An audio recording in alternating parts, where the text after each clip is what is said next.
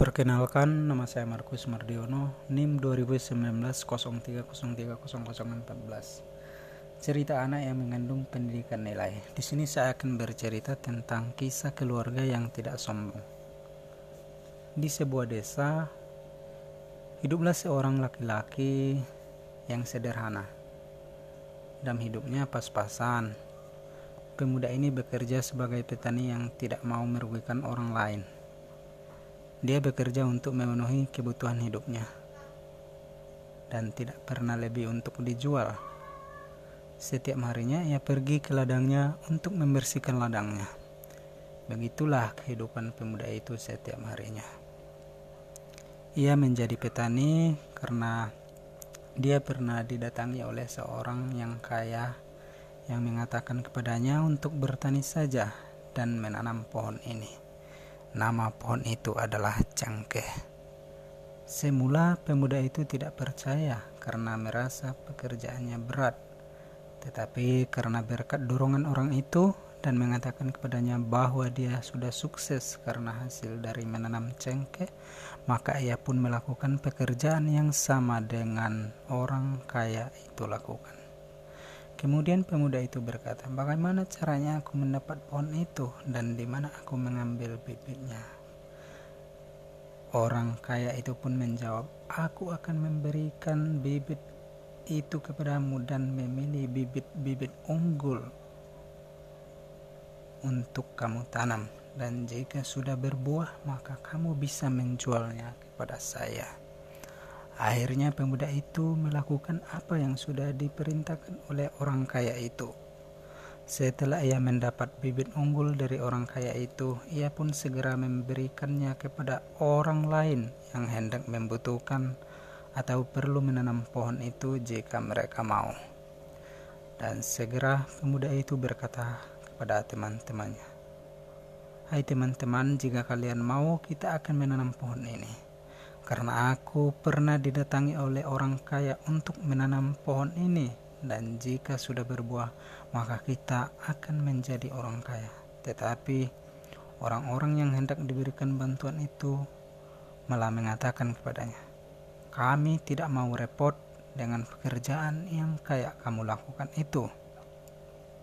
Karena kami lebih membutuhkan yang lebih penting daripada yang kamu akan lakukan ini Harinya pemuda itu pun tidak jadi membagikan bibit-bibit itu kepada mereka. Pemuda itu pun tidak merasa kesal atau sedih karena mereka menolak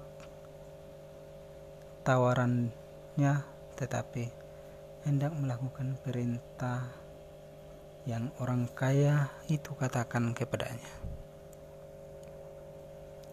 Ia segera menanam pohon itu supaya kelak nanti membuahkan hasil dan menjadi orang yang kaya.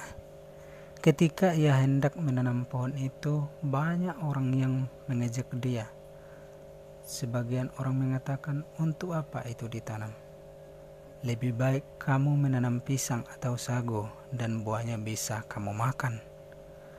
Tetapi pemuda itu hanya diam dan tidak mau memberikan komentar terhadap orang itu.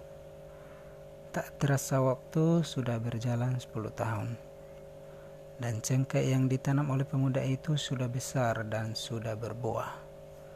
Maka setiap musim cengkeh ia selalu memanen cengkeh dan dijual kepada orang yang memberikan bibit itu kepadanya dengan harga yang mahal.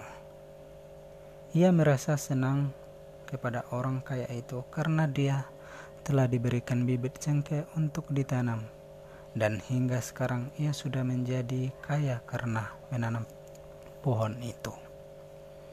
Karena hidupnya sudah tidak kekurangan lagi dan sudah kaya, maka ia pun segera menikah.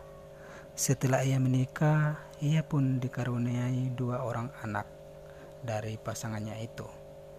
Hidup mereka sangat kecukupan dan tidak pernah merasa kekurangan dan mereka hidupnya bahagia karena mereka sudah bisa menghasilkan uang dari cengkeh itu. Setiap mereka panen cengkeh itu, mereka mendapat kisaran 200 juta sekali panen. Maka orang pun iri dengan dia. Melihat dia sudah kaya dan tidak pernah kekurangan, maka orang-orang pun yang mengajak yang mengajak dia segera pergi kepadanya untuk meminta bibit itu. Ia pun segera memberikan kepada mereka bibit-bibit unggul dan tidak pernah merasa dendam ketika diejek pada saat menanam pohon itu. Dan bukan hanya memberikan bibit-bibit unggul itu kepada mereka saja, tetapi dia juga membantu orang-orang yang hidupnya susah. Ia memberikan bibit-bibit itu kepada mereka dan membantu orang lain dengan dengan harapan semoga orang-orang juga merasakan kebahagiaan seperti yang ia rasakan. Pada saat itulah orang-orang mulai menanam cengkeh itu. Dan cerita pun berakhir. Pesan yang kita bisa ambil dari cerita ini adalah jangan jadi orang yang sombong dan tidak mau mendengarkan perkataan orang lain. Karena itu hidup perlu orang lain. Dan jangan pernah mengejek atau menghina orang lain dari segi pekerjaannya. Terima kasih.